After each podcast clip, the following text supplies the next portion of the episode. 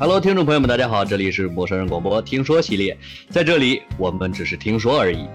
我们这一个系列是一个公开的话题，你有什么好的话题建议或者节目想法，都可以告诉我们。我们也会迎有故事的同学成为我们的嘉宾，和我们一起聊一聊你的故事。直接在我们的微信公众号留言或者联系小莫，小莫的个人号是 I M O O F M。 就像一瞬间，可是漫长的又想来，听众朋友们，我们这一期的嘉宾呢，请到了军班的女神李夏小姑娘。哇，这个这个介绍太好了，我喜欢，我喜欢。在线鼓掌可还可以？可以可以，可能是我鼓的太小声了。然后, 然后大家听到在线鼓掌的呢，是我们的性感人妻木一。嗯，呃、我现在是处在。哎，我要正式的介绍一下我自己的身份，我是那个正在备婚的啊、呃，那个备婚少女、烦躁少女这样子啊、嗯。所以呃，准备婚礼让你很烦躁，一般烦躁吧？我觉得烦躁，烦躁是正常的。哦，是吗？原来大家都这样，对吗？因为事儿多呀。哦，真的事儿太多了，我的妈呀，我都想象不到各种各样的事儿。对啊，你们你们你们两个都是都不在家那边对吗？还是说就是回某个人家那边准备婚礼还是怎么样？呃，是是在我家这边。哦，那还好，还应该还有家里人帮忙弄吧？没有。啊，没有吗？那还真是很多事儿呢。不，你要你要相信我，立夏，这件事情如果有家里人帮忙弄的话，可能会更让人烦躁。那是一定的呀。呃，所以，所以我们决定就是把这个烦躁消化在自己的房间里。前两天，呃，前两前两天我们在去和月底要结婚的一对新人沟通，然后那个新娘就表现出了和我们一般是一样的状态，就是全程嫌弃未婚夫，是吗？全程，对，就是，就我现在才发现啊，就是在备婚的时候，就不管平时这个人可能他挺其实挺靠谱的，但是在备婚这个事情上。就永远是女生想到了百分之九十八，然后男生想到了百分之二，就这个这个这个差太太大了。可能他们就是说觉得自己不大方便说太多，还还是想把主动权就交到你手上吧。不，没错，就是这个意思。不是这样子吗？那那请说出你的故事。哎，不过说婚礼啊，我觉得最近这几天整个刷爆朋友圈的应该就是朗朗的婚礼了、嗯、呃，上一次刷爆朋友圈的婚礼应该是我印象最深的是周杰伦的，你们呢、啊、那这是还是有年头了，对啊、嗯、可是就是就这么多年了，还是会觉得哎，好像那个婚礼就是我觉得应该是很多少女的梦吧、呃、对对对对对，主要是因为周董吧。啊，不是周董，我没兴趣。哎，对不起，对不起大家，对不起所有的周董的粉丝。对，其实我觉得主要是昆凌，因为昆凌她那个整个那个非常非常梦幻的，就真的就是公主本主那个那个那个那个就是。对啊，所以就是说，如果非要这样子来回顾的话，他们那个婚礼确实是让我印象特别深刻的。嗯，那我们再说回朗朗吧。呃其其实刚刚我正想说，就是周董结婚的时候，他们的那一段入场的音乐，到现在依然会有很多婚礼从业者，包括有很多新人会选择这首歌、这首曲子作为自己的入场音乐。嗯，好了，我们说回朗朗吧。你好的。你要说朗朗的话，他们这场婚礼，那就不得不说朗朗和周董在。在婚礼当中完成的那个四手联弹了，虽然没有听到曲子，但是我看到了照片。哦，我还想说，哎，有吗？我的脑子一直在搜索。我其实我对他的婚礼印象最深刻的也也不知道他婚礼本身发生了什么，我只是对他老婆呃的装扮，他嗯，对对对，他一个是他那个，我就我了解的，他是首先是在凡尔赛宫，就是这个地方就让人很望而却步。嗯对的，然后，然后他后来是那个他他主要是他老婆实在长太好看了，我的妈呀，就是女生见了都心动的那种，你知道吗？还特别有才华，据说是才特别特别年轻，二十四岁，然后而且在婚礼上他们两个人也四手联弹了，然后对对对这个妹子这个妹子还去偷亲了一下郎朗，嗯，就是这样，超级甜。我选择要屏蔽掉这一些视频。我我就是看到了动图 G I F， 然后就说哇太甜了，这些狗粮啥的，我的天哪！我觉得现在现在经常去看这些东西的时候，就会就会让我自己感觉哦，会觉得自己以前的婚礼都办得很糙。但是，呃，你你就是你们会不会考虑一点？你像郎朗和他的媳妇儿这样的婚宴，会会会不会考虑说两个人配与不配这这这种感觉的？因为昨天我在一个论坛上看到一个帖子，呃，嗯、这个这发帖人是谁，我我也我也不知道啊。但是他就是发了这个婚礼，就说郎朗的媳妇儿有多么多么漂亮，多么多么有才华，是几国混血等等。然后郎朗怎么就配上了，怎么就配得上他？然后底下一溜所有的跟帖，就就开始给博主在在普及郎朗的各种履历、各种事情。其实郎朗也是很有才华的人呀。对呀、啊、对呀、啊、对啊，没有什么说配不配得上的呀，我觉得就是他们觉得幸福高兴就好了，我觉得外人说太多没有什么意义。其实这种话题有可能大大多还是属于闲言碎语的杂谈，柠檬精们的柠檬树下柠檬精，懵逼树下懵逼果。哎，有这一句的吗？没有吧，他现编的吧？我是第一次听哎，还还以为自己就是 low 到都不知道还有下一句。不不不，他现编的，他现编的，不要误会。这句话一般是这样的：懵逼树上懵逼果，懵逼树下你和我。意思就是我们两个人都很懵逼。啊，这样子的吗？嗯嗯，对，我居然我居然认真了起来。呃，立夏，你是第一次跟我录节目吧？哦，是啊。以后你就慢慢习惯了。哎，这样子吗？哎，不好意思，我这个人有点懵逼，所以有时候反应比较慢一点。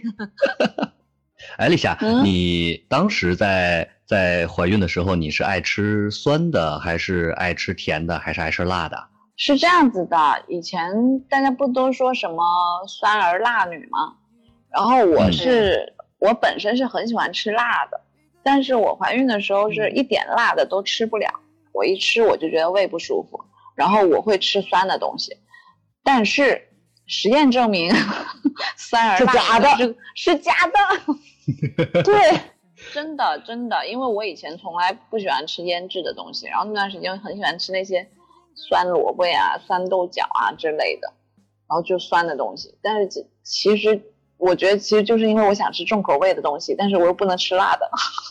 嗯，哦，其实是不是也是因为酸的开胃啊？就是我也会比较舒服，觉得比较清爽的那种。嗯，哎，你说到吃，我我想我想到一个问题了一下，像在、哦、在你们是是广东那边对吧？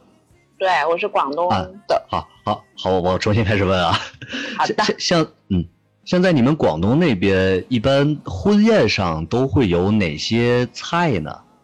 呃，因为我是广东这边的客家人，然后我们这边、哦、我们这边的呃宴席上面的菜，其实应该是每个地方的风俗也是不一样的。我们这边有一道菜，呃，有一道婚宴上的菜，现在已经基本上消失了。可是那个菜其实很棒，嗯、它有一个名字叫圆蹄儿，就是。啊、它其实是个是个猪蹄儿，然后它是经过了、嗯、对对，它是一整只的猪蹄儿，然后它是、嗯、呃经过炸，然后还有什么什么东西，就是它那个呃蹄子它是完全一整只的，然后已经是那种熬烂了、嗯、可是它的表皮是不会破的，然后上面撒满了那种发、嗯、发菜，你们知道吗？就是有一种有一种菜它是跟头发丝一样的，然后是、呃、这个应该不是在北方能见到的菜吧？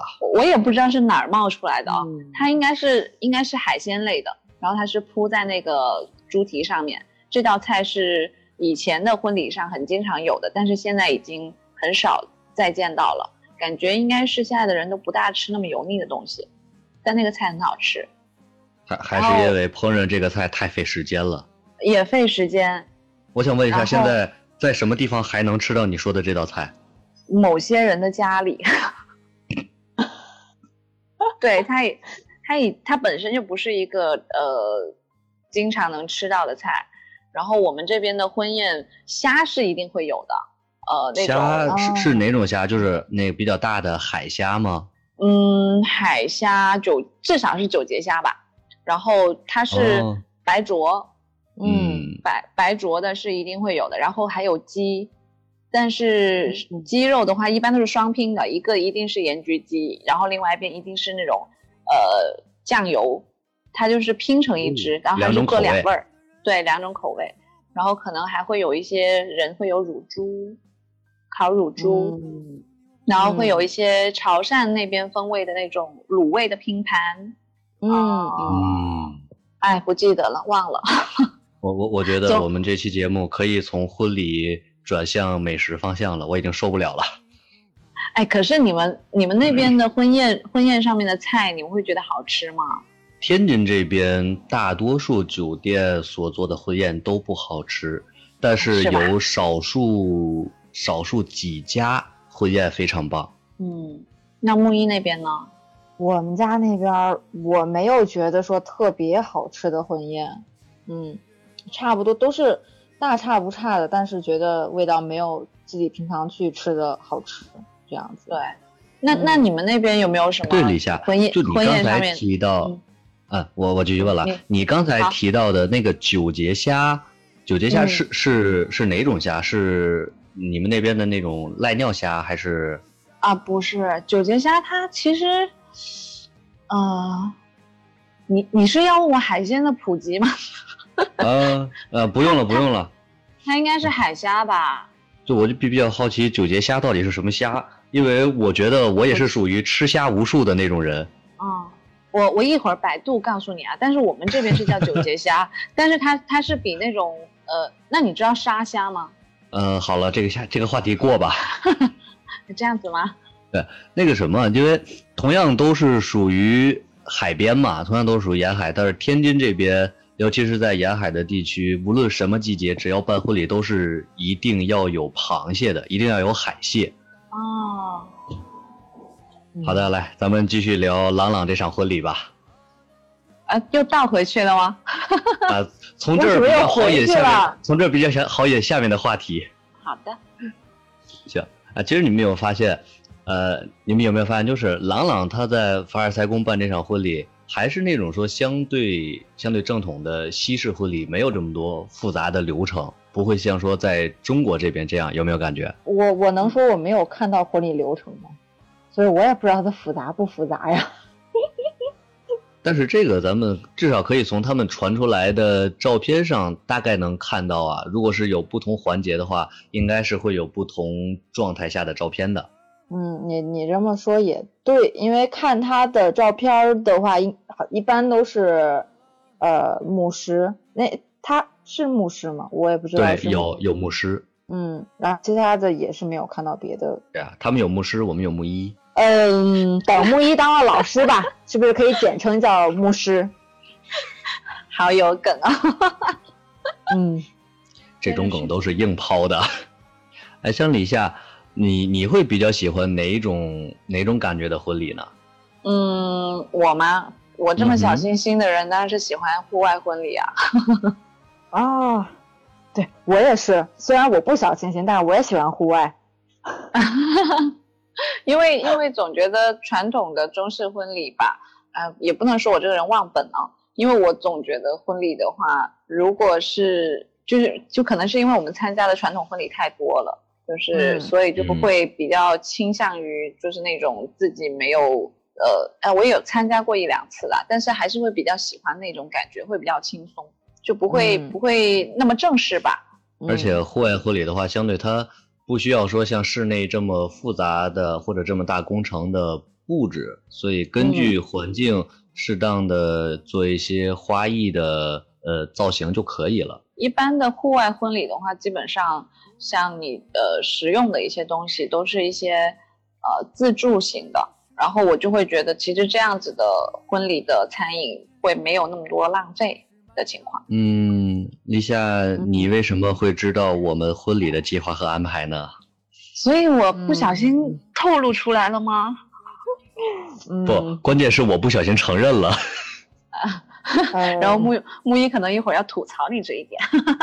对对，来来开开启吐槽模式，就突然暴露出来。啊、对，所以所以你们的婚礼是户外婚礼吗？嗯、是。对啊、嗯，好想参加。来来来来来，可以给我一张请帖吗？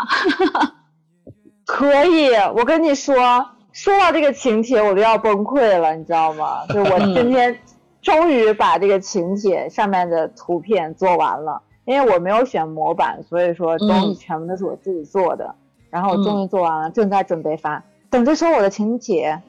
一下，好的，君妈帮买机票哦。君妈，君妈连君妈连衣服都不给我，我跟你讲，我伤心。本来我是让全国听众都听到我让他给我买机票，可能一会儿就给剪了。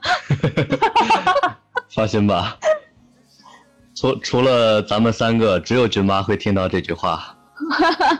那可不一定呢。嗯，我跟你讲，如果说君妈把这句话放出来了，那么他大概率会买上他和你的机票一起来到天津，后面的事情、嗯、呃就没法播了啊、呃、哎呀，这就是哎我们自己知道就好了。啊不过反正俊妈随便剪对吧？啊对啊，他无所谓、嗯、他有什么所谓呢？不过说到就是我们我们的婚礼形式啊，就是确实也是我们是租了一个小别墅，然后那个别墅正好带一个小院子，然后我们就在那个小院子的原有环境的基础上做了一些简单的变动，然后做了一些布置，嗯、然后会然后再有找人做了自助餐，所以说大概就跟你刚刚说的那个形式比较接近了，哦、其实是对、嗯。那我想问一下，你们的婚礼的色系是什么什么什么什么色系的呢？呃，其实就是。没有一个特别特别固定的这个色系，因为我其实是参考的美式乡村和波西米亚的一个混搭风，哦、还有还有可能或者是咱们自己的这种就是乡村的那种，因为现在还没有确定说宾客的那个座椅是用木头还是用那个草垛，你知道吧？对，所以说我没有办法确定这个婚礼到底是一个什么风格的，木头还是草垛啊？那我就得想一下我应该穿什么衣服了。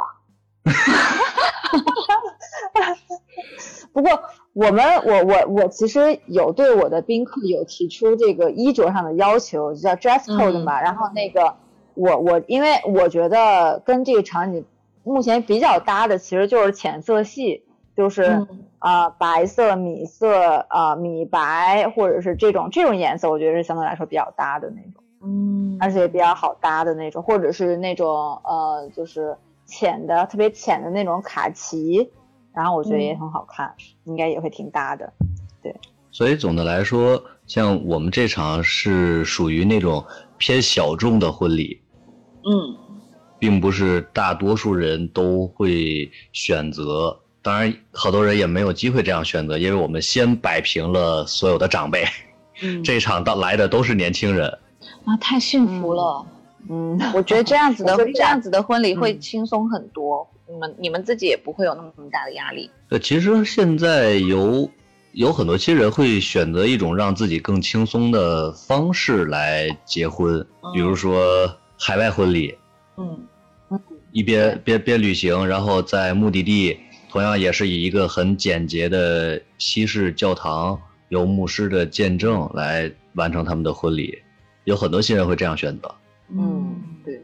不过现在好像又流行了另外一个目的地，就是不是海外的那种了，就是反而是国内的，就是内陆、呃、也不算，就是也算吧。就是他他就是比如说前一段时间有一个那个比较比较出名的，就是在你是想说那场沙漠婚礼吗？不是不是不是沙漠婚礼，沙漠婚礼没在国内，啊、沙漠婚礼好像在国外。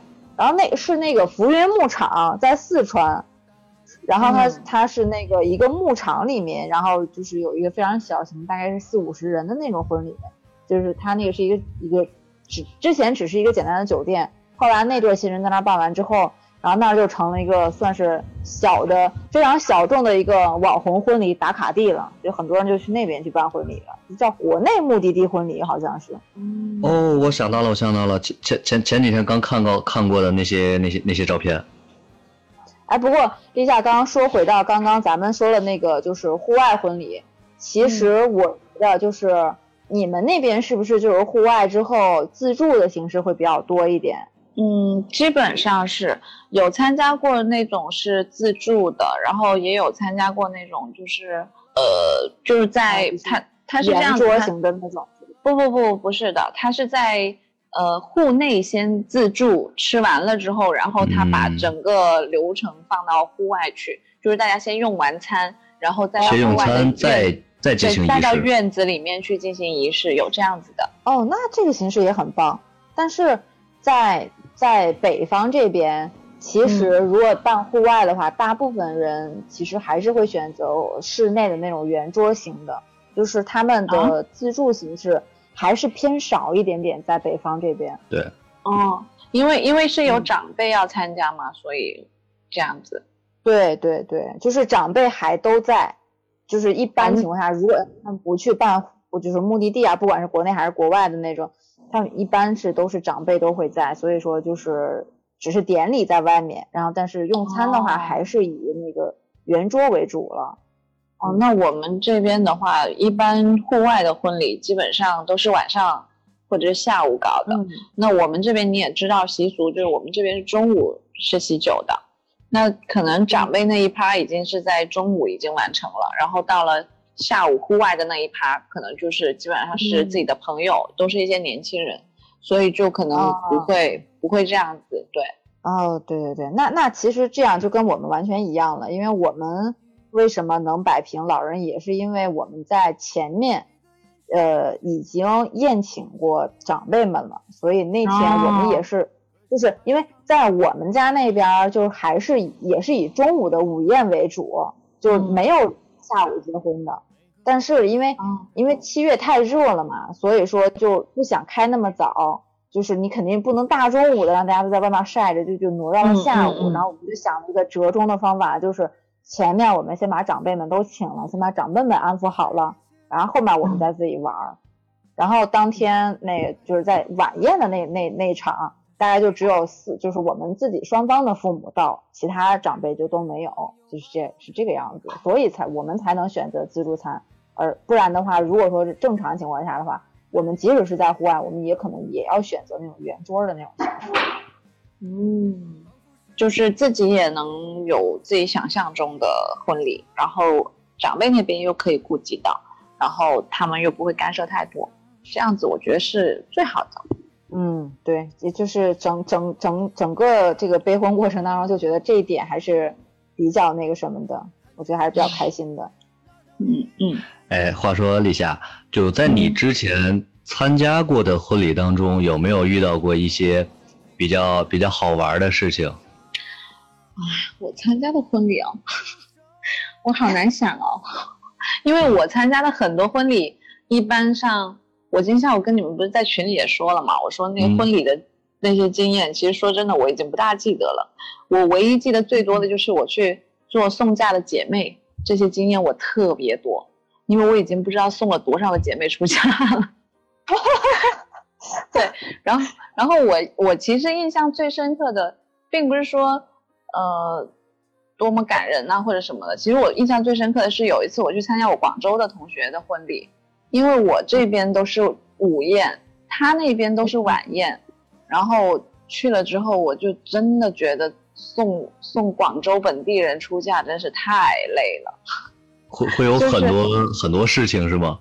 对，他们那边习俗比较多一些，然后而且他他还是那种他们家都属于那种比较大大咧咧的性格的，所以他们已经把很多的那些复杂的东西已经简化了，但是依旧很累、嗯、其实呃送嫁的时候早上也还是那样，就先来抢新娘啊，然后要到、嗯、就是到他们家里面去要吃一顿饭，然后吃一顿饭之后、嗯、然后再好像还要跟男方那边去到男方家那边又得吃一顿，呃，然后到了中午，他们他们中午是就是有空的，就是闲下来的。可是我们是哪儿都不能去，嗯、只能陪着新郎跟新娘拍照，然后一直到晚上。嗯、我是第一次知道，原来送嫁的姐妹还要陪着去敬酒的，就是他们那边的那个习俗。的姐妹，嗯、对，等于等于不是伴郎，不是伴郎伴娘去跟着，伴郎跟伴娘也得跟着，但是他们这边是姐妹跟兄弟也得跟着。然后姐妹呢都是拖着，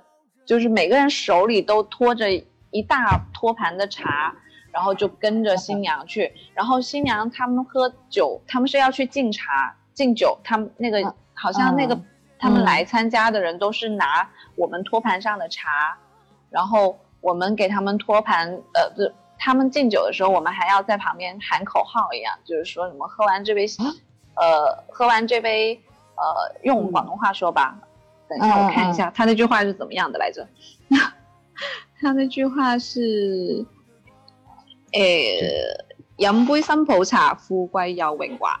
哦，喝杯媳妇茶，然后富贵又荣华、嗯、对对对，然后你就要、嗯、他当时摆了好像四五十桌吧，我们就跟着他每一桌就这样吼过去。然后我们对喝完了茶之后，然后他们的那个宾客会就给他们呃塞一个红包，就放到我们托盘上面、嗯、然后我们就要把那个托盘收走、嗯、然后再装到包里面去。然后那一次是我觉得这句话在北方也有。哎，有吗？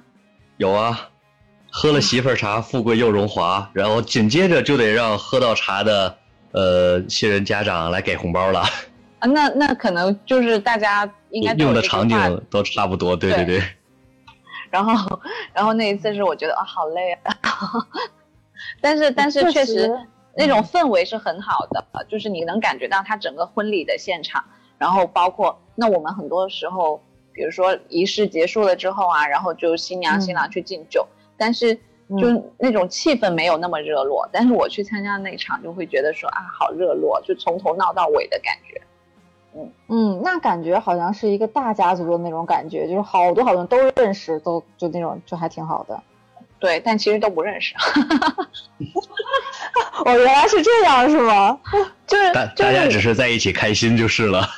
就是嗯，如果像我们的话，就是你说上了菜之后就大家各自吃各自的呀，然后可能跟隔壁桌也不一定那么熟啊什么的，就就那种感觉会就是只可能只有新郎新娘过来敬酒的时候会一圈人过来，然后你才会觉得那里稍微热闹一下、嗯、但他那种的话就会让你觉得不一样一点，就是感觉大家都很热络，因为大家都会在看嘛，然后就会鼓掌啊什么的、嗯、这样。嗯嗯，哎，那那你们那就是比如说你广东同学那一场的话，他们就是你们送嫁的人有多少个呢？没有吧、嗯、这个应该就是看新娘或者新郎他们自己的喜好吧，一般都是双数，好像十二个吧，十二、嗯、个还是十个，好像是十个，因为他当时说要十全十美。对，那等于是这是你们送嫁的朋友。对，等于是除了伴伴娘之外的姐妹们，还姐妹加兄弟吗？包括伴娘，然后是这个，然后这个应该是没有伴郎的，因为是送嫁嘛，那肯定是新娘这边的朋友嘛， 对, 对吧？对，就是伴娘再加上姐妹这样子。那男方去接亲会不会有一些说法或者习俗之类的？说法，呃，就是我举个例子啊，就像像天津这边的话，如果男方去女方家里接亲的时候，嗯。嗯，是有一句老的说法叫姑不接姨不送。嗯，我我们这边好像没有这一句，但是会找一个好命婆，就是他们觉得就是那种有儿有女，然后夫妻感情很好、哦、然后很恩爱、哦、然后家境也比较好的那种这种亲戚，然后就帮他们，就会帮新郎或者呃应该是新郎或者新娘吧、嗯、会帮他们挑一个扁担，然后那扁担里面要装一些就是吉利的一些东西，比如什么枣、花生、桂圆、莲子，我也不知道，因为我从来没有掀开来看过，我就知道他们里里面两个扁担里面就是两个扁担要装装两大箩东西，然后里面是什么我也不知道。哦、对，然后然后这这边这边一筐烧鸡，那边一筐栗子，大吉大利。那我不大清楚，但是但是这个人就会经常南方那边就一定要有找到一个这样子的人，然后去帮他们牵新娘这样子。嗯啊，像你说的这种身份，在在在天津这边也有，然后这种是属于叫全和人，就上、啊、上有老下有小，全和都有。啊、对对对对对对。对，然后他他一般是要干什么事儿呢？他是要帮新人铺他们的新床，铺床。对，要铺床，嗯、然后还要还要往床上放这些啊红枣、花生、桂圆，呃，莲子，就早生贵子的寓意。那你们那边要不要叫那种小男孩、小女孩就爬爬到他们那个婚床上面就压床铺是吧？呃，对对对，也要吗？有会有。那看来差不多呢。大大大家大家对于下一代的执念都是一样的。好吧，你为什么突然间发出了这么尴尬的笑容？对对对，特别尴尬，尴尴尬又没有礼貌的笑。我们对下一代是没有执念的。啊，是吗？你们是没有的吗？呃，家里有狗了。啊，这样子呀。嗯，那狗跟下一代是不相冲突的呀。嗯，对，最近两三年是没有，反正。哎，那我那我得意思我。放心了，你妈不会听这个节目的。但我觉得两个人结了婚之后不那么早生孩子挺好的，两个人可以好好相处一段时间。嗯，对对对，我是这么想的，虽然我也不太想跟他相处了吧。所以特别珍惜这一个多小时跟他分开的。没事，你可以你可以再想想，你可以再想想。对对，是这个样子的。没事，我可能当天就换个新郎也说不定，反正钱都是我交的。哎，没关系。嗯，反正人都是我找的。我需要回避一下吗？你们两个？不需要，不需要，不需要。不，你留下吧，我们还是需要有一个证人的。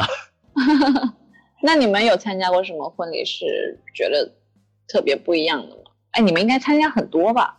那你真是问对人了，一年一百多场不是白来的。那你们现在看到婚礼还还会有感动吗？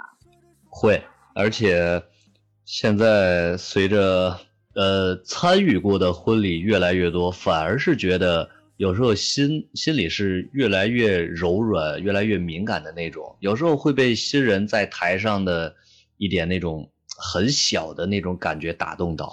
嗯，比如这样。嗯，我刚想转折，你就让我继续说下去，真是的。对不起。对，我还我还我还是继续先转折一下吧。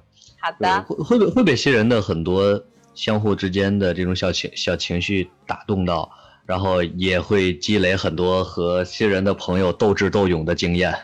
斗智斗勇。嗯，呃、这边就是。哇，你说这我想起来了一件事情。嗯，我不知道大家想的是不是一场啊。就是前一段时间，就是今年的一场婚礼，那个我我我我在这边放音乐，然后那个新人的朋友、新郎的朋友一堆站在那个仪式的旁边，嗯、然后到最后我看到他们拿了那个芥末成管那种芥末过来，嗯，然后那个就是因为放要放在那个最后的那个敬酒的酒杯里面。然后完了之后，当时我就整个我就懵了，然后赶紧用对讲跟我的那个另外一个督导师去跟他沟通，说赶紧把你的酒杯藏起来，不要让新人的朋友找到。在现场要是喝下去，直接就哭了。然后他这个等于那个、这个、酒是是要给谁喝的？呃，因为新人一般在仪式的最后，以前会会喝一个交杯酒嘛。然后现在呢，嗯、会我会让他们向所有的宾客举杯敬酒，然后感谢一下大家，就是作为婚礼仪式、嗯、婚礼仪式结束的标志。嗯嗯。然后有时候朋友呢，就会在新郎的那一杯酒或者饮料里给他加一些佐料。啊，嗯。最常最常用的就是芥末膏啊、醋啊、酱油啊。那也就是新郎喝完之后，就很有可能立马就喷出来了。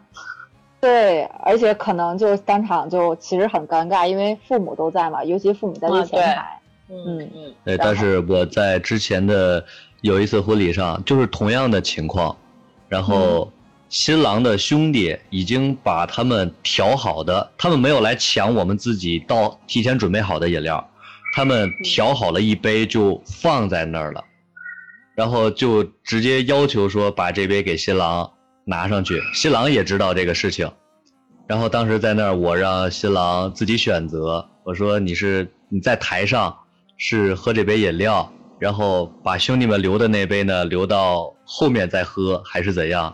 新郎当场就直接把不知道都有哪些元素的饮料喝了下去，没事。他表情还好吗？表情还好，就是有一点点眼泪，然后没别的事儿。真是个重情重义的新郎啊！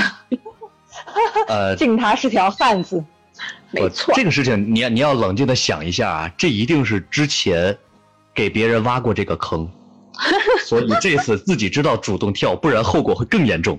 嗯嗯，我对。你像除除了这是在婚礼仪式当中会出现的情况，在在婚礼之前可能呃现在会会爆出来的大家看到的一些婚闹的事情。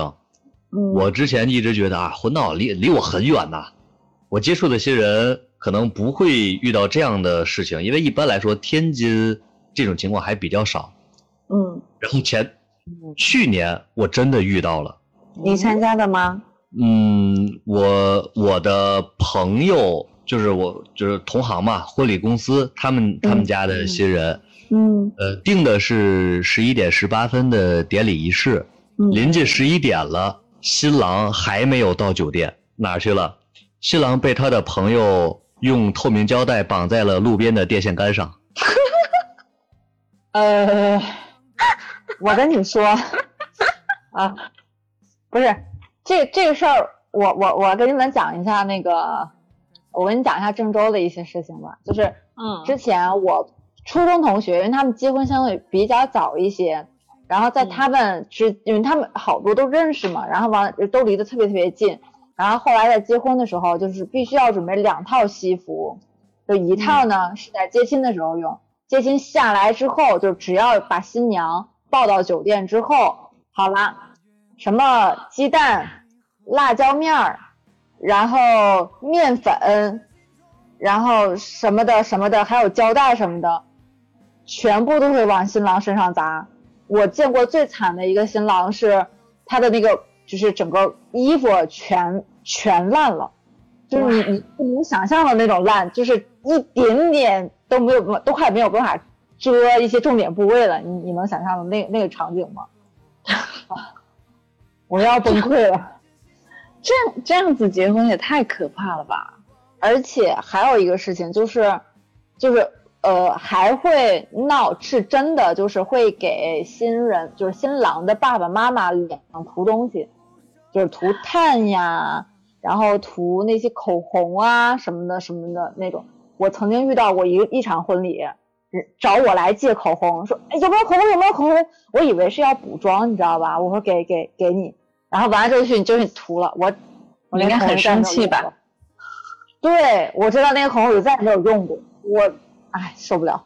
所以这是就是郑郑州那边就是婚闹是一定要闹的。嗯、其实其实我不是很懂婚闹这个词哦，它是指说男方把女方接回家之后，然后是是谁闹的？他们是兄弟闹的新郎吗？还是就是其实我我要我要给我们郑州就是先先撇清一下，就是呃我闹闹闹新人这个事儿是。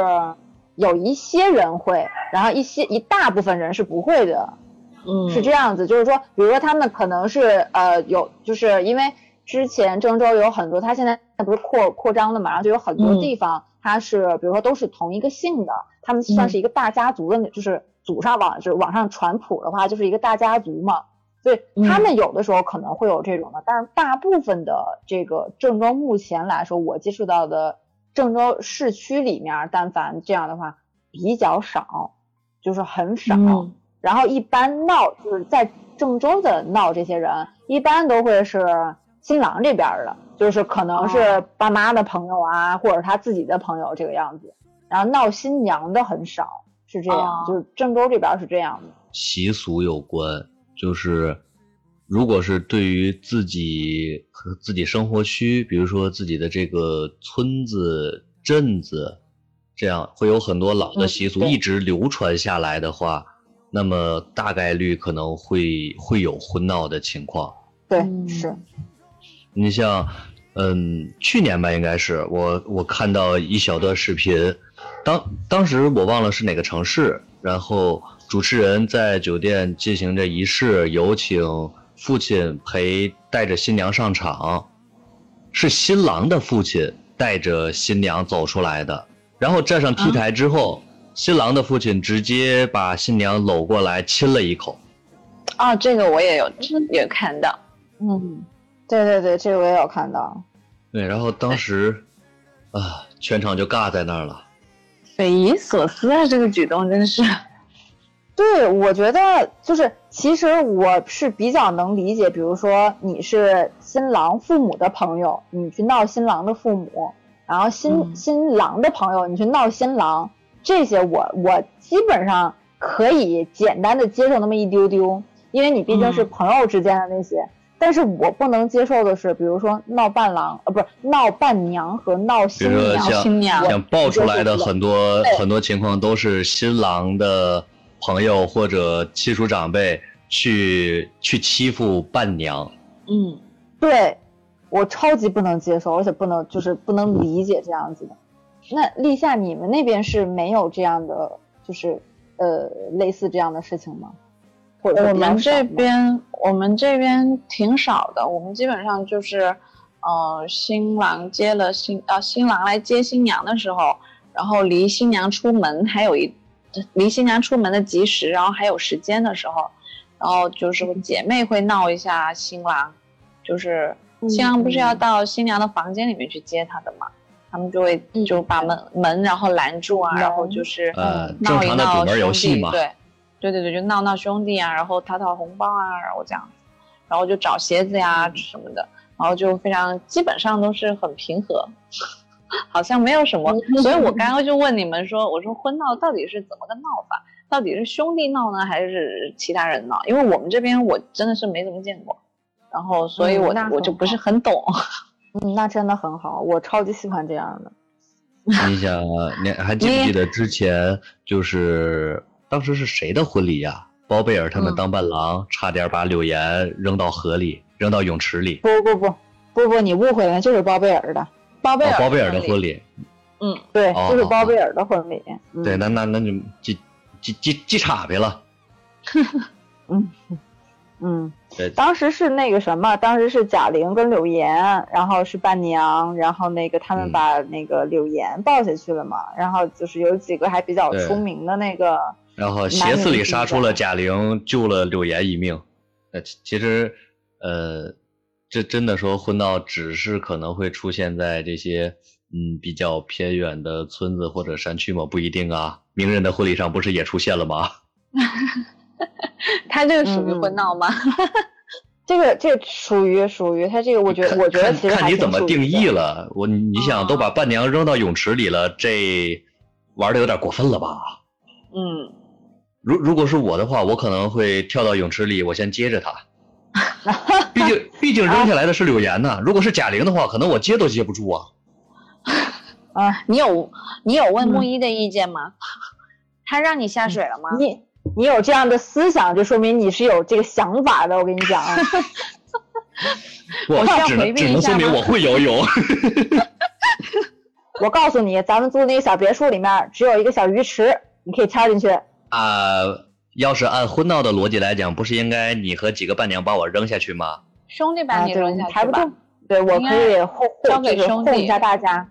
对对对，让那个你的朋友办这个事儿，我就不办了，我就旁边看围观。对对对，我们都在旁边看围观。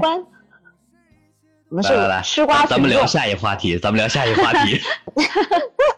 好的，你说下一个话题是什么呢？对，嗯，好的，下一对啊是什么呢？现现在其实咱们的呃所接触到的关于婚礼的事情，可能大多数是来自于周边朋友啊、亲戚啊婚礼，然后可能不会有太大的这种档次上的差别。然后如果一旦涉及到明星的婚礼，那可能一看照片就是特别雍容华贵的那种。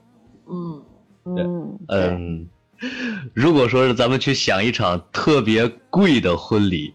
你们觉得这场特别贵的婚礼里边都应该有哪些贵的东西？有贵的婚纱，嗯，哎，我对对对就是个女的，我真就是个女的，脑子里第一冒出来的就婚纱。你这话说的，我也不是个男，不对不对不对，我也不是个男的吗？不，我是我是我是。呃、俊妈千万不要剪刚刚那句哦，一定要给他 repeat 哦。不，这个时候应该这样处理是吧？我也不是个，我也不是个男的，男的。嗯，来来，咱们自带变声。呃，如如果让我们来来想一下，一场特别贵的婚礼，哪怕是百万级、千万级的那种，那么可能可能会有哪些来哪些东西来来来来让它贵呢？我都来不出来了。啊，说真的，这个话题不大适合我，我也觉得不大适合我，因为因为我、嗯、我对贵这件事情本身就没有什么概念，我除了觉得就婚纱本、嗯、婚纱本人，还有比如说我们婚纱本人，对，婚纱本，你都不如说婚纱本纱，婚纱本纱，还有比如说对对对于新娘来说的话，我当然觉得是，呃。如果是个传统的婚礼，那可能还有龙凤褂，一件非常美的、嗯、就是龙凤褂这种东西一旦值钱起来也是非常值钱的，对对，挂黄挂后对吧，对啊、嗯、然后还有还有婚鞋，龙龙凤褂值钱的、嗯、龙凤褂的价值和它露出来的红色的部分有直接关系，露的越少越值钱、嗯、你们你们做这个婚婚礼的应该很清楚啊，对吧？对，那我、嗯、其实就是我自己看的话，也就是这些东西。我我看东西无非就是就是我能碰到的，我能穿上的。对，咱们咱们其实能能体会到的那些东西，就跟咱们密切相关的。对啊，那你要说什么场地啊，什么城堡啊，或者是在哪里，那这个东西就如果有当然是最好。嗯，对。像之前就是我。这不是我直接参与的，但是是我从网上看到的一场婚礼，然后也是后边在跟同行交流的过程中呢，那场婚礼的主持人给我们做的分享。当时那场婚礼是在海南三亚，呃，新人呢家里都是做生意的，但是相对来说新郎新娘比较低调，他们想要一场很简单的婚礼，简单简洁不复杂。嗯，然后那场婚礼最开始提给他们提供的方案都是三四万这个档次的，因为出于简洁的设计来考虑嘛，所以没有动用太多的这种大成本的事情。嗯，呃，三四万反复聊，然后一点一点的提升，各种不满意，各种不满意，最后再改，再加，再改。你们猜一下，这场很简洁的婚礼最终定稿方案是多少钱？既然你这么说，那就。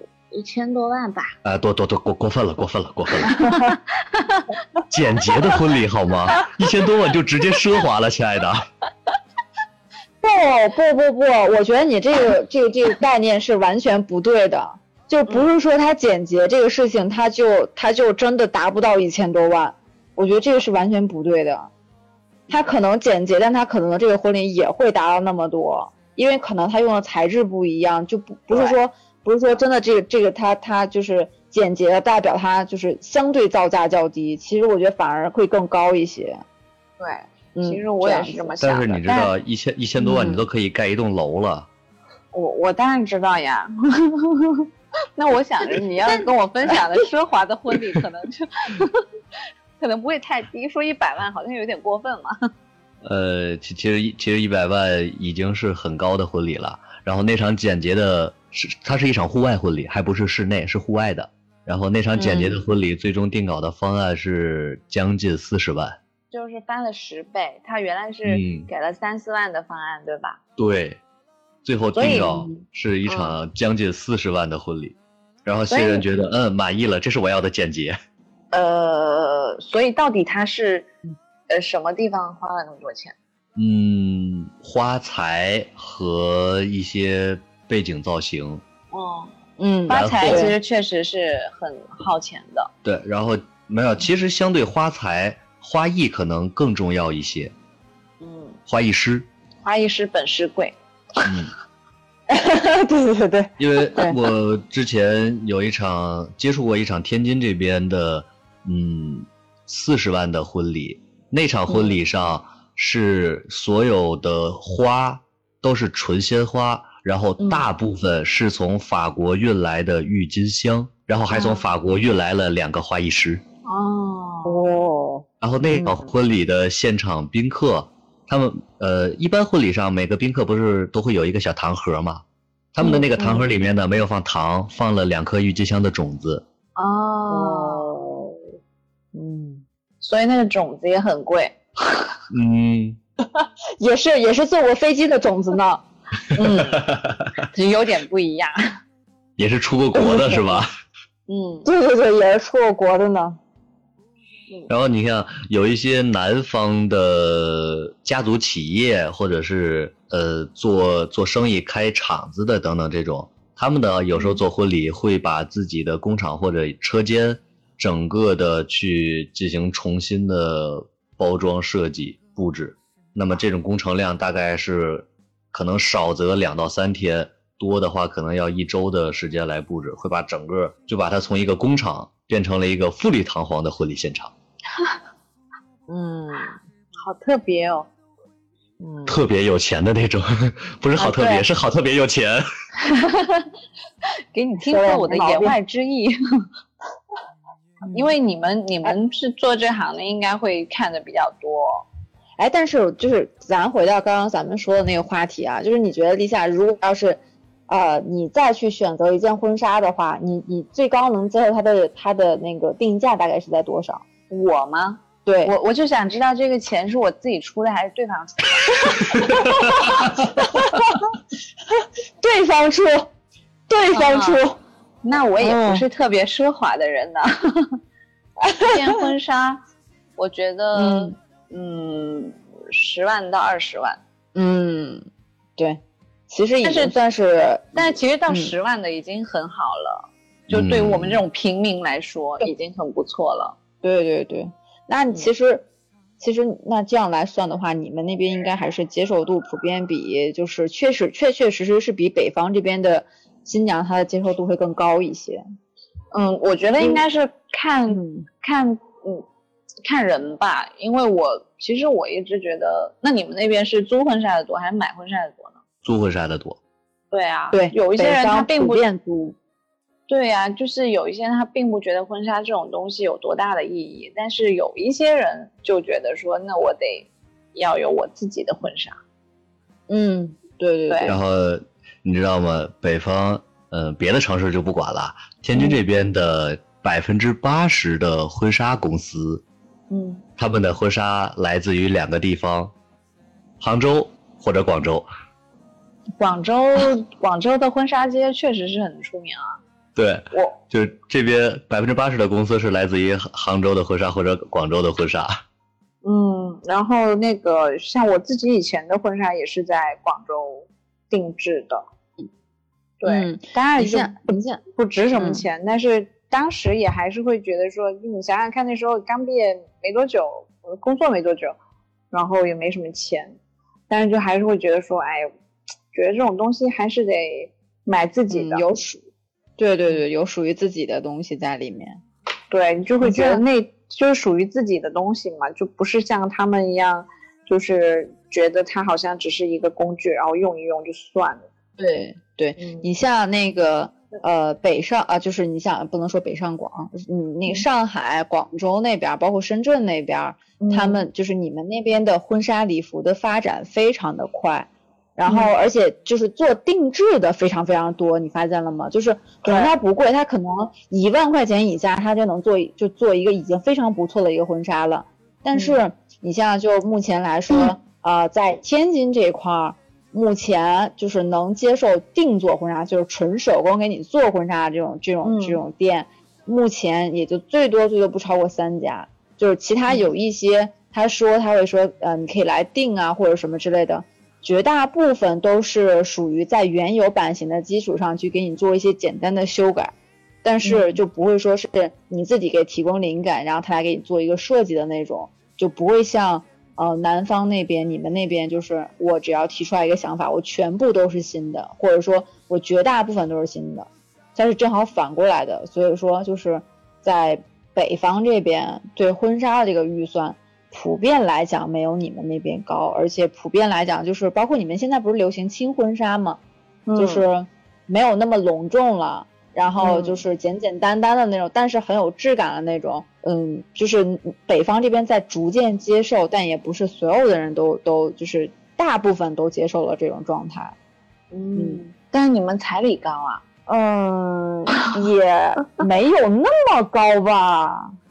可是我们这边这个这个要分跟什么地区来比了。对，我有就因为我就是说我们这边就是像白送的一样。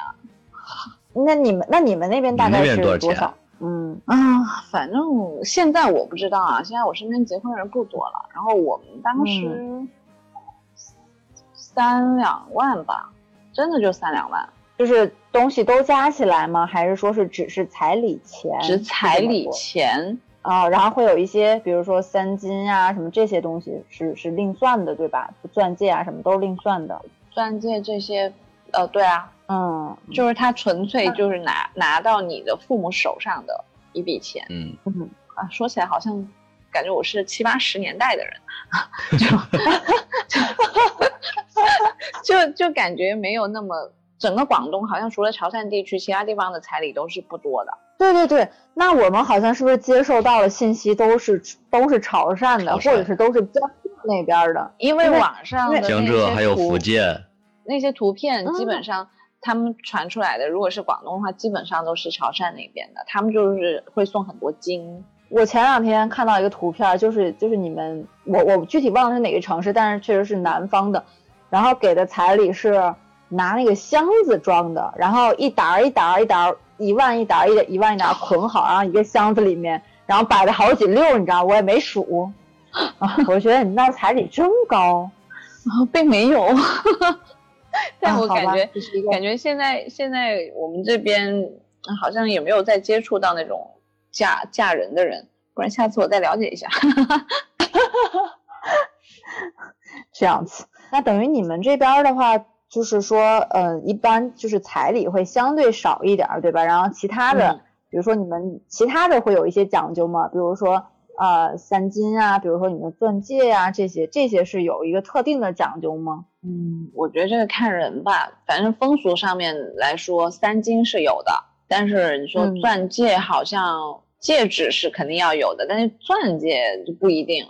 房子、车子这些都是看家长的嘛。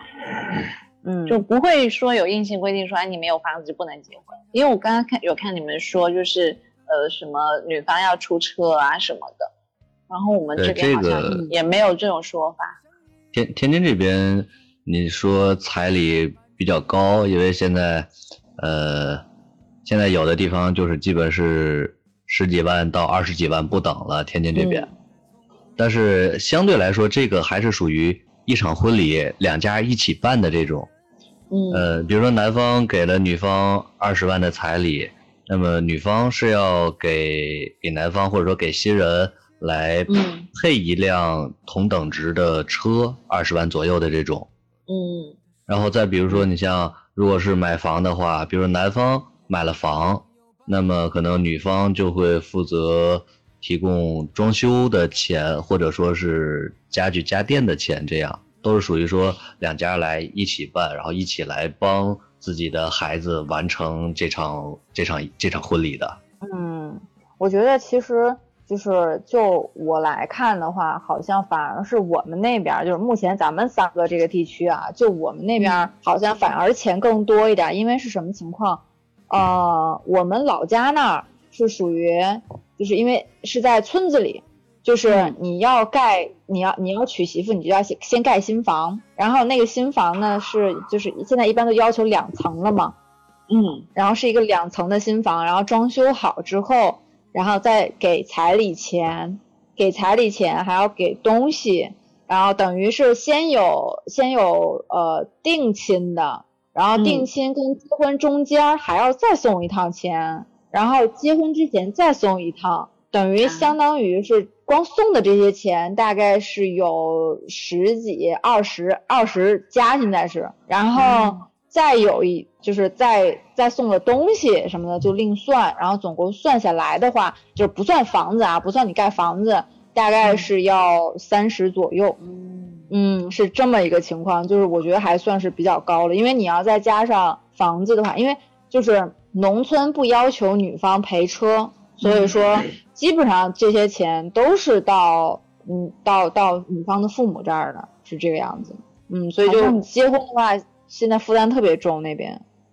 好像呃很多很多地方的村农村会就夸张一点哈。对对对，就是因为我家之前是农村的嘛，然后他我们那儿就是老家就是属于这样，但是比如说现在到郑州之后，郑州的彩礼就非常少。郑州之前就是如果是纯的老郑州人的话，他们一般只要求一万零一，万里挑一就可以了，然后是基本上是男方车、嗯、对，万里挑一就是一万零一，然后男方基本上是有房子，房子你你不管是首付啊还是全款那种啊，有个房，然后女方到时候赔个车，然后但是彩礼钱来说的话只有一万一，然后改口费什么的都另算这样子。嗯嗯，所以我觉得差距其实还挺大的，就虽然都在一个省里面，但是差距还挺大的。嗯、但是你像就是你像刚才说的，为什么说是在村子里这种这种事情会更明显？我觉得这个应该还是属于说从从咱们中国以前的农业社会流传下来的这种习俗吧。因为以前在农业社会里边，男人都是要去耕田的，要去下、啊、下农田干农活的。对，女人呢是要在家里做一些桑蚕编织类的，是这些工作的。所以自己家的女孩也是一个劳动力。如果说我们家女孩嫁给嫁到你们家了，那我自己家这边就缺少了一个劳动力。所以你们这个在那种情况下是需要用一定的物质来进行补偿的。嗯嗯，而且在古代更明显的那种就是按按按老话说，呃，嫁出去的闺女就像泼出去的水，因为在古代基本就是属于闺女嫁出去了，可能很少会像现在这种所谓回娘家呀等等，这个是比较少的。因为那个时候如果女孩嫁出嫁了再回到自己家，那么基本就相当于是在婆家过得不顺心，让婆家不开心了、嗯、被赶出来了，就就很很很有可能会是这种情况。我我们现在也是劳动力啊。对啊对啊，我们现在也是自力更生赚钱的新时代女性。对啊。哎，不过不过说到这个事情，我突然想到，就是前两天你们看那个微博上嘛，说就是 Papi 酱他他们家的那个那个那个习俗，就很也不算习俗吧，就他们两家的那个状态，我觉得非常有意思。就是那个他们两个呃五年结婚五年都五年了，然后那个双方的父母都没有见过面，嗯，而且过年的时候每年过年各回各家。我觉得其实对，感觉好像他他听他那么一说，觉得好像还挺有道理的，嗯、对吧？你们因为你们还没有，那你们还没有结，就是你们你们有一起过过年吗？过过过了，嗯，嗯，因为我当时因为我是独生子女嘛。然后我当时结婚的第一年、嗯、然后那年过年我真的我个人觉得很痛苦，就是超级难受。对对，没错，那种感觉太难受了。就是你想想看，我爸妈就两个人，然后就在家里面过年、嗯、他们他们能干嘛呀、嗯、光想想就觉得好心酸。嗯，对对对对，所以我觉得这个，所以我觉得我觉得过年就各各回各家，各找各妈，好，很好啊。哎呀，这这就是独生子女之伤啊！所以说嘛，对吧？国家政策好，生两个更好。哎，我的妈呀！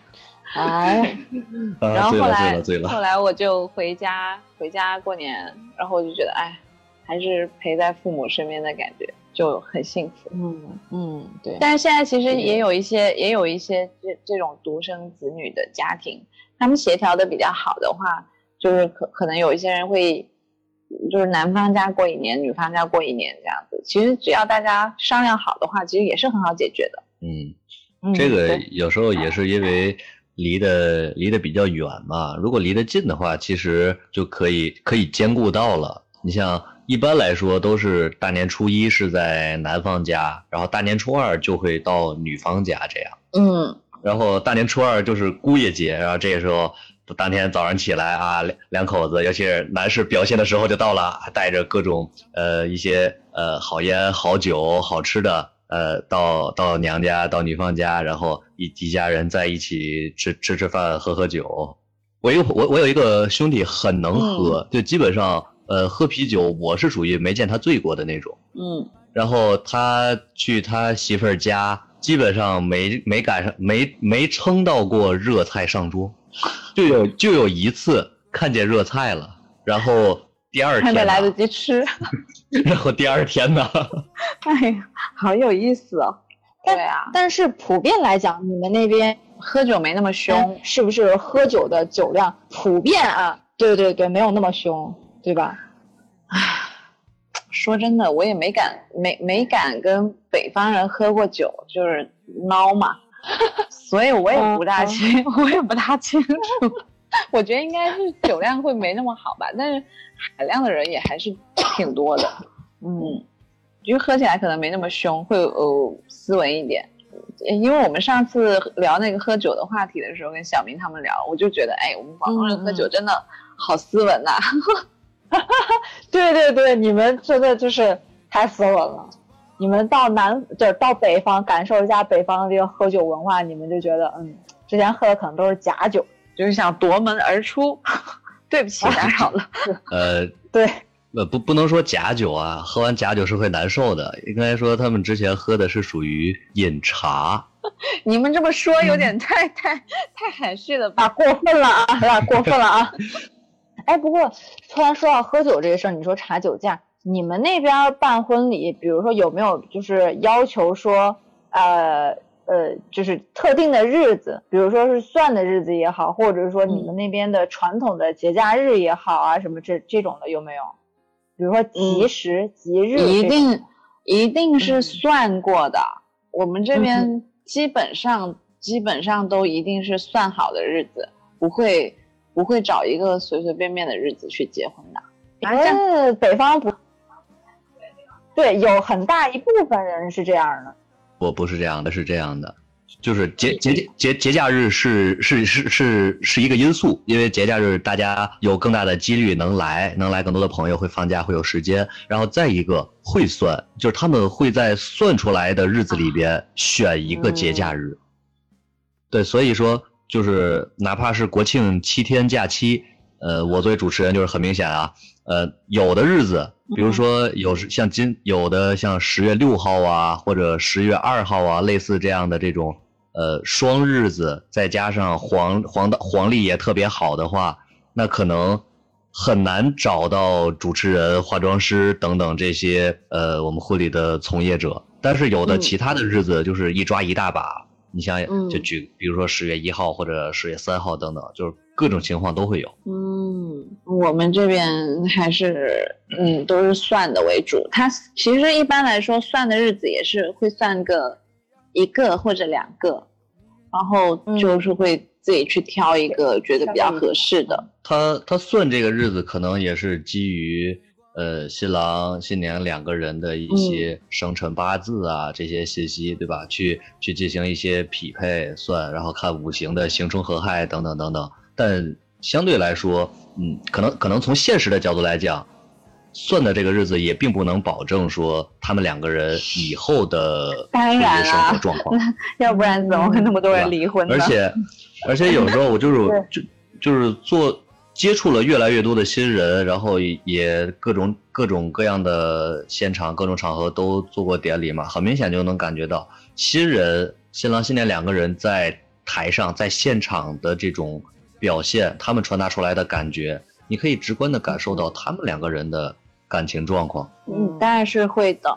所以你看，你说从这个角度来分析的话，婚礼和婚姻到底有多大关系呢？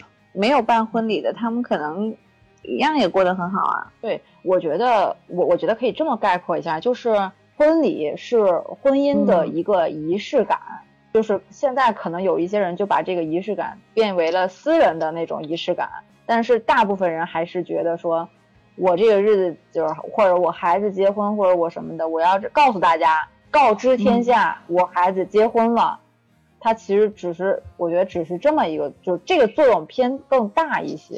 嗯，但说真的、嗯、呃怎么说呢，因为我自己身边有很多人就是就像你们一样，就是筹备婚礼的时候，然后有一些有大部分的人哦，其实在筹备的过程当中，这对新人就真的很有可能呃会就对，因为这个婚礼的事情对分开，或者是就闹得不可开交，甚至我不大清楚你们那边的就那个礼金是怎么算的哦。就我们这边有一些是甚至是双方家庭后来为了礼金的问题，然后也是有闹出矛盾来的。就是其实你说婚姻跟婚礼它到底有个什么关系，其实我我真的不觉得说他们一定得有的，而是我觉得他大家在就是我觉得应该是说两个人在基于有感情的情况下，然后想要一起去做这件事情，然后是相互的吧。这个事情就是因为它是一个仪式感嘛，那你在办这个，但是这个一定是基于对两个人在前面，要不如果你要是觉得比如说你说大飞你跟木一两个人，你就大飞你就什么都不想管，放心啊，全部交给他，就交给木一管就好了。那对、啊、所以木一现在要吐槽啊，他要很享受啊，对啊，他得很享受呀，就是然后他又很享受这一种那么累着的感觉，然后你又那么信任他，把这件事情交给他做，那这样子的话你们两个就平衡了呀，就不会就他就不会吐槽。我丽莎，我一点也不享受你知道现在、啊、旅行和结婚这两件事情是最能看到你两个人能不能以后就是这就是非常好的一个相处的一个过程。就是你旅行是你生活，就是你打破你自己的想象，然后真正看到生活中的他是个什么样子的。然后备婚这个事情真的是就是你在是以后生活当中的柴米油盐当中，你去看看两个人到底能不能在一块儿，然后很多时候真的会因为这个事情然后就会分开。之前我一个朋友他也是，他觉得这事儿啊无所谓就这样吧，但是女生就觉得啊不行，我想做的好一些，我想让大家的感受更好一些，你就会就会就会比较累、嗯、没错。嗯，但是我其实前一段有一个婚礼博有一个博主不叫婚礼博主，有一个博主那个在国外，然后他们就是不办婚礼，但是在结婚当天他们穿着那个自己特别喜欢的衣服，然后去拍了一个照，领了领一张结婚证，然后那个那个我觉得就相当于是他们两个人专属于他们两个人的一个一个一个庆祝方式。我觉得他们两个的感情不会因为说没有办婚礼啊就不好。嗯，我侄子我侄子比我小三岁，然后他当时结婚的时候也是他们两个是没有走一个很传统的婚礼的。当时他们就说、嗯、我们今天就是告诉大家，就是告诉我们这些亲戚朋友，他把把双方的亲戚朋友叫过来了，然后在一个酒店里面、嗯、然后就是说嗯、呃，今天我们就是跟大家宣布一下我们两个已经结婚了啊、嗯，就这样子、嗯、然后他是那天、呃、我侄子的老婆她也是没有穿婚纱的，她自己就买了一条那种红色连衣裙，然后也是挺好看的一个裙子、嗯、然后我侄子也就穿了一个也就穿了一件红色的是不是红色的衣服我都忘了，然后他就是他也没有去接新娘，然后他就跟他老婆各自开车嗯，各自开车、嗯、然后直奔酒店，然后去了酒店之后就吃饭之前然后就呃举杯，然后跟大家说啊我们两个就已经结婚了、嗯、然后现在就是跟大家说一下。因为是这样子的，因为我我他是我表姐的小孩嘛，然后我表姐他们就是觉得说哎呀你你们喜欢就好啦，无所谓啦，因为我表姐算是一个思想比较就是开明的，开明，然后非常开明、嗯、然后然后对方那个女孩子的爸妈，那个女孩子家那种书香门第知道吧，就文化人的那种、嗯、然后他们就觉得说啊小孩子想这样子那我就尊重他咯，他们爱怎么样就怎么样、嗯、所以就就这样、哦、那这这也是真的是很幸福，两个人都是独生子女。对，其实我觉得现在就是办婚礼好像还有一个情、嗯、呃，很多人不能按照自己想的去办婚礼，就变成这个婚礼其实有一部分的原因是为了给父母看这个婚礼，所以我觉得其实就是婚礼这个事情不是说不是说像今天咱们就一直说的这种就是我不办婚礼了这个事儿就是我们也过得很幸福、嗯、我觉得是就是一定要是双方去协商这个事情，比如说我我这个女生这个女生我就有一个穿婚纱的公主梦，那、嗯、那我就想办一场就是万人瞩目的一个婚礼，那我觉得你男生如果不太想的话，我觉得其实是可以适当妥协的，去办一场就是满足一下女生的这个愿望，我觉得是可以做协调的，就不是说你一方面就觉得做的就是好不好啊，或者是怎么样，这都放在另一边，包括你财力怎么样都包都放在另一边、嗯、而是说你们两个人的这个情感上能不能去为对方去做出来一些东西，如果真的非常要必有必要要办的话、嗯、我觉得还是要办一下的，就这样。嗯嗯嗯，清清嗓子。你这清嗓子是没有什么含义的清嗓子、哦、就是单纯的清嗓子。哎，求生欲太强了，他要是求生欲不强，估计我们俩在悲婚期间也已经散了无数次了。不不不，只只有可能是我在悲婚期间打死无数次。哎嗯、大飞当时一定就是先是你的粉丝、嗯、然后才才把我们陌生人就是才潜入陌生人，然后把你给掳走。哎，你要这么说的话，嗯，我当我知道陌生人这个广播平台的时候，其实你们你们已经在一起做节目做了很长时间了、嗯、我属于后知后觉的那种、嗯、然后就在里面去呃翻往期的节目啊，呃看到感兴趣的标题就进去一下，越听越觉得好玩、嗯、呃因为听的比较多，所以我我心有比较大条，就不会太去关注主播的名字，这但但就是就是听声音听感觉、嗯、啊这个好好啊、嗯、那个好好。然后后来我在加入陌生人之后，第一个撩我的就是木一。哎呦啊哪个是谁啊、哦、这个好好啊，对这个好，对我刚这真是俊妈，你一打断我就想问这个问题，我跟你我突然想想我要问了，那那你的意思是等于是就没记住我呗，对吧？是这个意思吧？不是他他的意思就是这个我也没聊，那个我也没聊，我就等木一来撩我，就等谁来撩我？哎、你说你说我带个新人容易吗？我容易啊，你带我这个新人，然后带成了我们这对新人。哎，不要再撒狗粮了，单身狗受不了啊啊！妈呀！不过不过我跟你讲，真的、啊、就是从我加入到陌生人到现在，我真的是看到了陌生人里面的好多主播们。因为一开始我加入进去的时候，大家普遍都是都是学生，或者是只有一些就是刚刚步入社会的。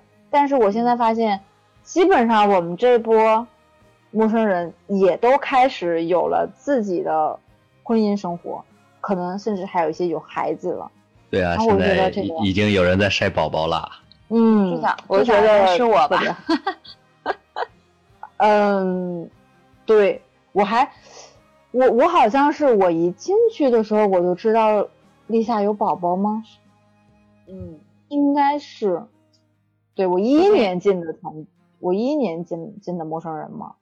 一一年啊，那他他一二年才出生的、哎、那可能是因为因为之前就不太敢撩你和俊妈，你知道吗、哦、就是你和俊妈给我的感觉，就是俊妈一直给我的感觉就是哇好高冷，而不敢撩，然后高冷然后, 然后后来我就发现了嘛，后来我不还跟你说过吗，然后完了之后我就发现嗯哦好像也就也还行吧，然后然后然后就对对对，也就也就是啊、呃随便撩一撩吧，就是看你们就是开车就上高速了，我就还在幼儿园的车上。开车上高速的那是交大。啊、呃、不不不，后来你们也上了，然后就导致我们在那个去幼儿园的车上看着你们直线冲过去。关关键是陌生人这趟高速他没有限速啊。他还嫌我们开的不够快呢。嗯、适当加速，后期消音是吧？他压根儿就不想消音，我觉得他就想做一个就是开高速的两性节节目。我跟你说，来，我我们接着婚姻的话题继续往下聊，把车开起来啊！婚姻与两性生活。我们现在已经，所以所以你要给我买机票吗？这妈来吗？这妈来吧，你你算介绍人。不买机票、嗯、过去参加婚礼的话，我们怎么去拍情侣照呢？怎么能实现异地双早呢？啊，对呀、啊，嗯，有关系啊。你给机票了，我们才能实现吗？我们就去天津参加婚礼啊。对呀、啊，那就帮我买啊。对呀、啊。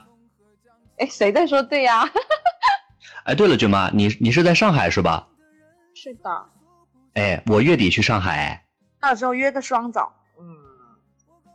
嗯。哎，对呀、啊，正好我的酒店不含早餐。嗯。哎呦喂。是要收尾了吗？嗯、呃，不想。我们最后说一下，对我们现在听众当中那些准备结婚的小情侣们的一些小建议吧。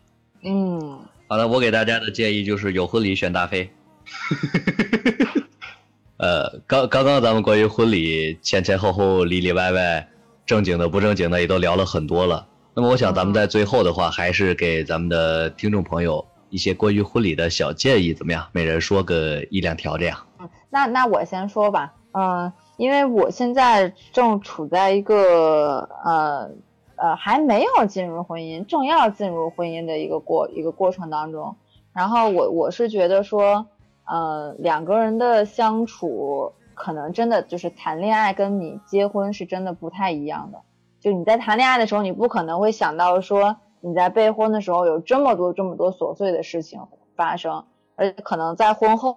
就会有更多更琐碎的事情发生，所以我是觉得，因为我们也确实见过很多新人在即将结婚的时候临时告知我们说这个婚我们不结了，呃，但是我是觉得说，如果说我们两个人真的是决定说要走在一起，然后一起去经营一个家庭的话，那么大家前期的融合是融合调整是非常重要的一个事情。就是你要有足够的包容心，你可能很辛苦，但是我也希望大家能去享受这个备婚的过程，因为当你做完这些东西之后，你会发现其实还都都是你自己的回忆，就都还挺好的。所以我是我是这样的一个建议，你不要觉得说备婚非常非常的辛苦或者怎样的，你要去寻求另一半的帮助，你们两个这样子在以后的婚姻生活中应该应该啊不会呃很呃很辛苦或者很怎样，希望大家都能有一个愉悦的备婚过程和以后的幸福的婚姻生活，就这样。嗯，哎呀，我真的没什么好总结的耶。我可以跟大家聊一下我离婚的经历。你要是不介意我们可以听一听。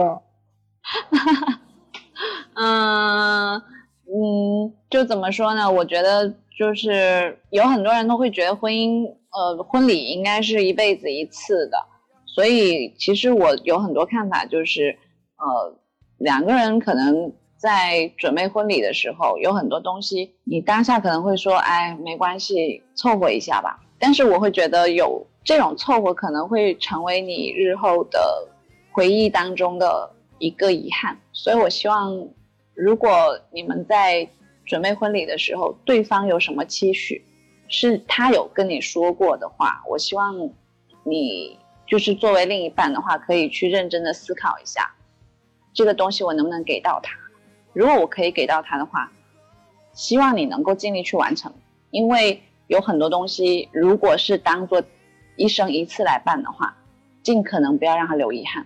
嗯，这就是我想说的。嗯，对，嗯，可以说非常走心了，本来就走心了，所以这样子结束 ，OK 吗？啊 ，OK 啊，啊，我也要说啊，对，嗯，呃，其实我是觉得吧，无论是办婚礼还是婚姻生活，两个人的沟通很重要，千万不要一个人在那里。自己一个人瞎琢磨，一个人生闷气，一个人认认真真把所有的事情大包大揽全都干了，这样的话两个人在爱情里面或者在这段关系当中是完全不平等的，这种不平等都就会导致心理的不平衡，所以可以把自己的一些情绪一些想法包括现在要处理面对的一些事情来彼此分享，然后两个人共同去承担，这样的话才能让两个人在这段道路上越走越远，一起幸福的开开心心的牵着手唱着歌走下去。嗯，嗯，来，扪心自问一下，你干了吗？呃，摸着我的良心说啊，呃、嗯，我希望你可以多和我分享一下，然后我去努力干。我给你算了，不在节目里吐槽你了。女侠饶命，女侠饶命。好，最后感谢所有好朋友的收听，那么也推荐大家订阅陌生人的微信公众号 M M O O F M， 在微信搜索陌生人，是声音的声，不是生猴子的生，当然更不是生娃的生啊，其实他们是一个生啊。呃，如果你看到那两颗红色小药丸的话，那就是我们啦。你也可以通过苹果播客搜索陌生人订阅收听，各音频平台搜索陌生人也都可以找到我们。当然了，具体方式可以在微信公众号回复数字一详细了解。再次谢谢大家，在这里我们只是听说而已，感谢大家的收听。嗯，谢谢大家，拜拜，拜拜，拜拜，下期再见。